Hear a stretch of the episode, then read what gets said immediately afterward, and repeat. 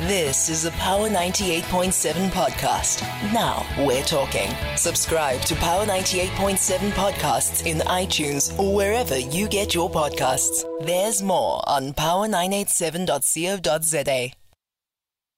Engaging and informative. Power Breakfast with TT on Power 98.7.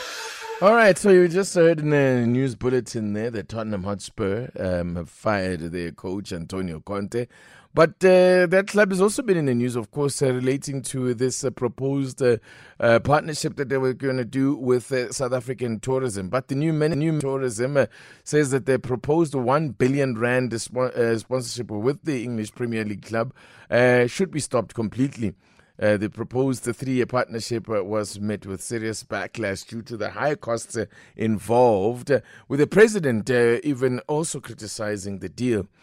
well, now the minister, the minister Patricia de Lille, says that the, she has received legal advice regarding the deal shortly after her appointment and stated that the deal is unlawful and invalid for a number of reasons. Let's speak to the minister, Patricia de Lille. Good morning to you, ma'am, and thank you so much for joining us.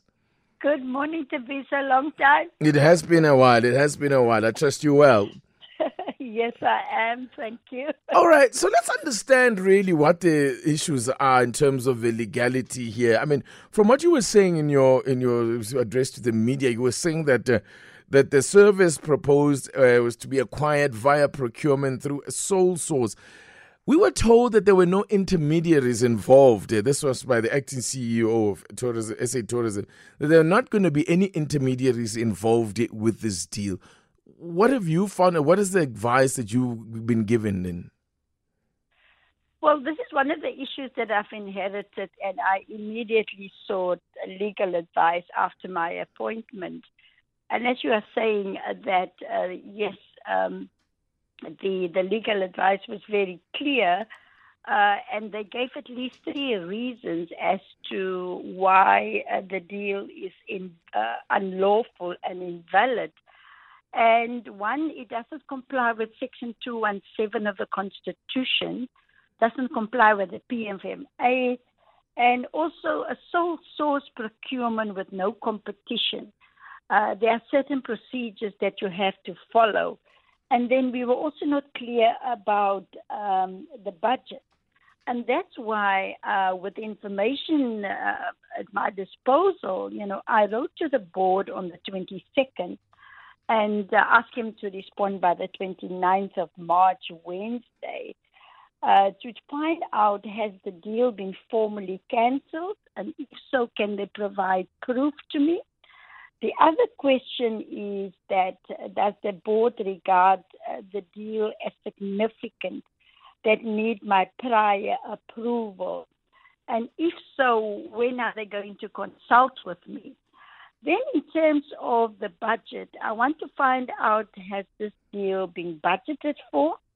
And, and if not, why it could not be um, identified mm. as being irregular or unauthorized. But why would... I'm waiting on the response uh, yes. uh, from from the board by Wednesday, Thabiso. Yeah, why would they need to have consulted with you? Surely it's your predecessor that should have, uh, if there was any consultation with the minister required, then that should have happened with your predecessor. I mean, you are coming in after the event.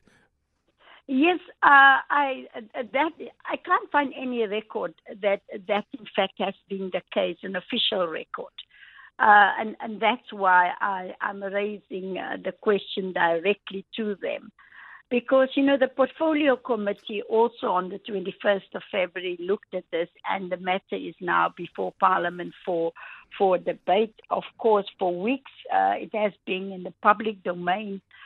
So South Africans need to be answered clearly and honestly.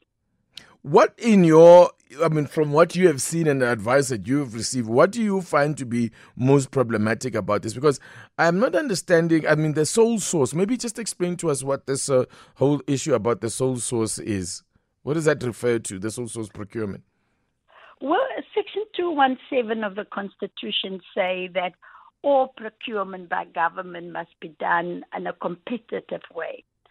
Uh, and when you want to deviate from a competitive process, mm. uh, you need to seek uh, the approval of National Treasury and of um, the relevant minister.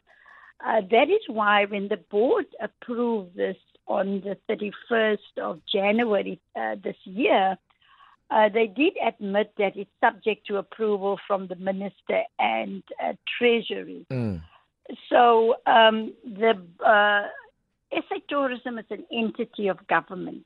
Mm. Um, they've been established in terms of the Tourism Act, accountable to the Minister of Tourism. So yes, they do have a board, and the board uh, does have a fiduciary duties, and uh, I still have oversight over the entity, and therefore it is for the interest of the country that we all work together. Um, that we uh, review the decision of the board uh, to approve this uh, on the 31st of January, and that um, so yeah. You know, we, we we just need to stop this. So, I mean, okay, so it's clear as far as you're concerned, from a minister's point of view, from a government point of view, you believe yes. that this deal should not go ahead. Yes, most definitely. I think it's marred in controversy. Uh, besides uh, the legal issues, uh, there are a lot of unanswered questions, and that is why I can only base uh, my decision on information and evidence received from the board. Uh, that's why I need to be fair and, and wait for their response uh, so that we can get to the bottom of it. I did receive an interim response on Friday morning, the 24th. Right. Uh, but the full response will come on Wednesday. Right. Okay. All right. Perhaps it would be best to, to wait and see what comes out of that full uh, yes. response. Yeah. Minister, thank you very much for coming through. Thank you, Thabiso. That's uh, the new minister of, not new, so new anymore, I guess, uh, Minister of Tourism, Patricia de Lille. You've been listening to a Power 98.7 podcast. For more podcasts, visit power987.co.za or subscribe wherever you get your podcasts.